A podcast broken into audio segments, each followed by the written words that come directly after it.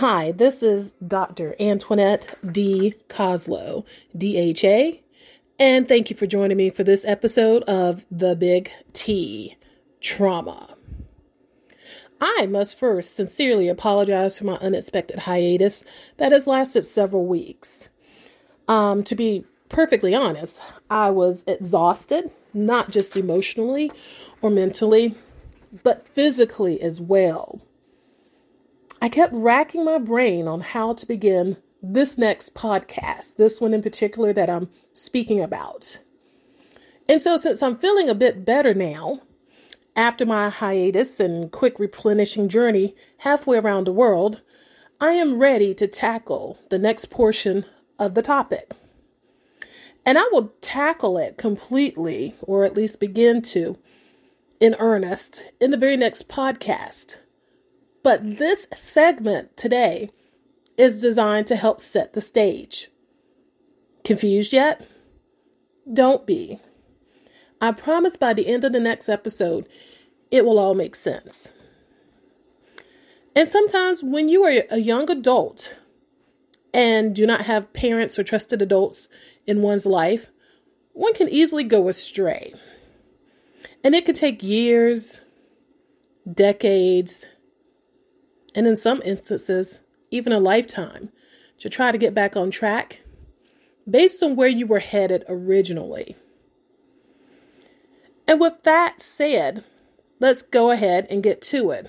Or rather, let me try to set the stage. And with that stated, I just want to mention, as always, we will continue down our path to reclaiming our truth, our story, and our destiny while self correcting our trajectory. This episode is going to be short, but again, I'm attempting to set the stage for this next podcast where we dig into trauma a bit more and a bit deeper, and often the things that surround trauma and being a victim, like victim blaming, lack of victim protection when reporting crimes, lack of public awareness, and just really who is a victim and how do you determine if you are a victim? Going back to the mental and physical exhaustion that I've been feeling, there are a plethora of sources for my exhaustion, including size. Like I've mentioned before, I am 6'1, and from a very young age, I have been dealing with the impact of adultification of my person from a very young age. And even today, as an adult in my 40s, that still wears heavily on me. At some point, while I was age 10, I grew to be at least 5'7, 5'8 in height. And by that point, by age 10, I had already been taught how to navigate and maneuver to try to keep myself safe from grown ass men. Yes, I said it. From adults who were supposed to know and do better. Adults who were supposed to know right from wrong. So, this protection mechanism to counter the adultification of a child, in my, in my case, myself, from adult predators is one of many sources of my exhaustion. Always the need to be on guard, be one step ahead. Know that compliments are not always free, and understanding that I can trust no one. This self guarding ultimately has had severe consequences for me. Eventually, I've become so tired and fatigued and racked with depression and anxiety that I wasn't always able to show up for myself when I needed it most. I was not able to protect my mental and emotional well being in my marriage. Not being able to advocate for myself, and most importantly, not knowing when and how to throw in the towel. When children are required to protect themselves, it costs the child a lot.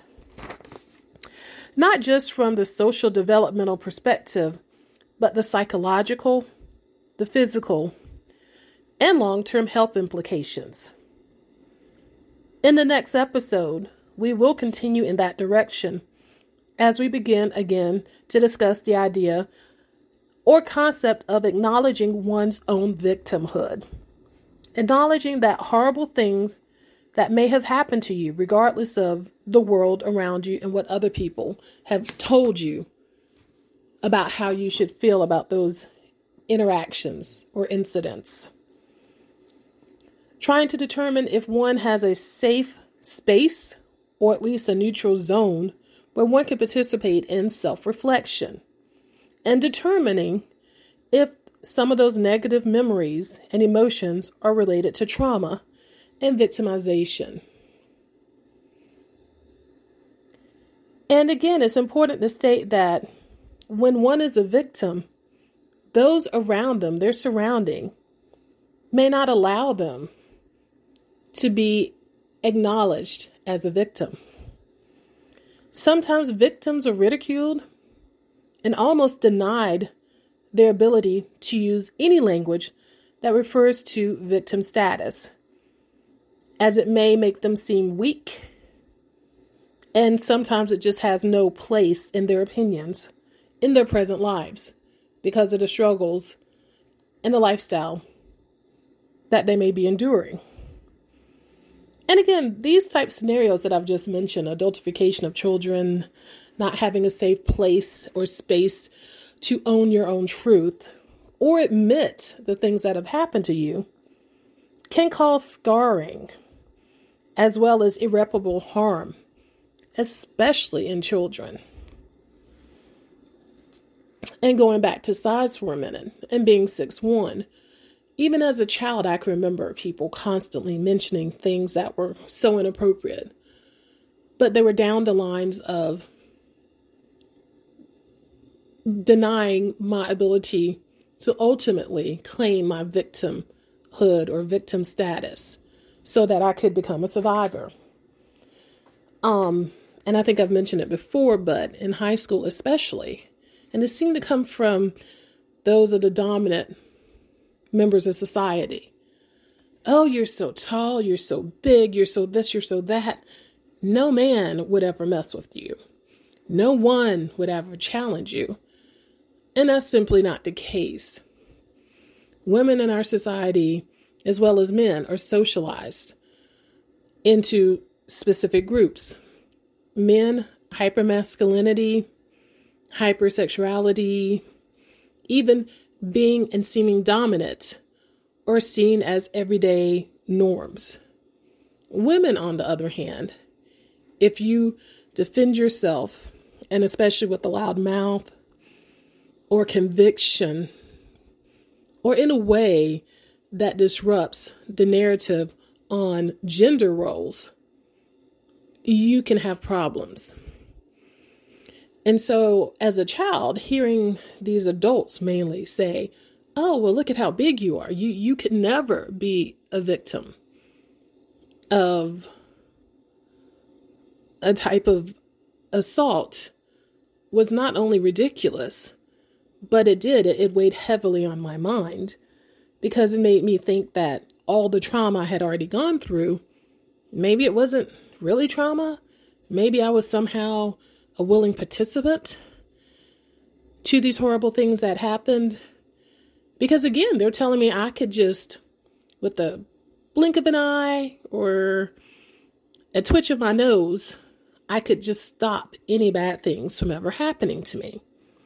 And that's simply not the case.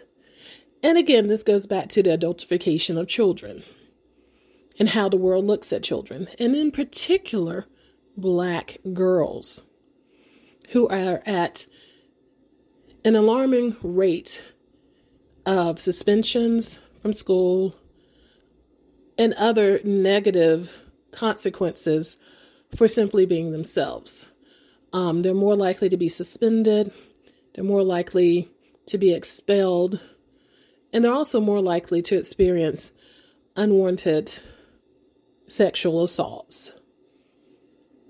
And our society at present and the way it has been, assumes that that child is somehow responsible. Oftentimes, people will use language such as, Oh, that child, she's so fast. She's doing this and that. She's too grown for her own britches. Those are things that are often used to, for lack of a better word, set a child up for if and when something unpleasant and unwanted happens, that somehow they have to shoulder some of the responsibility for what has happened. And usually it's at the hand of adults. When in reality, we should all be doing our best to take care of these kids and nurture these kids. If anything, little girls cannot be too fast or too grown.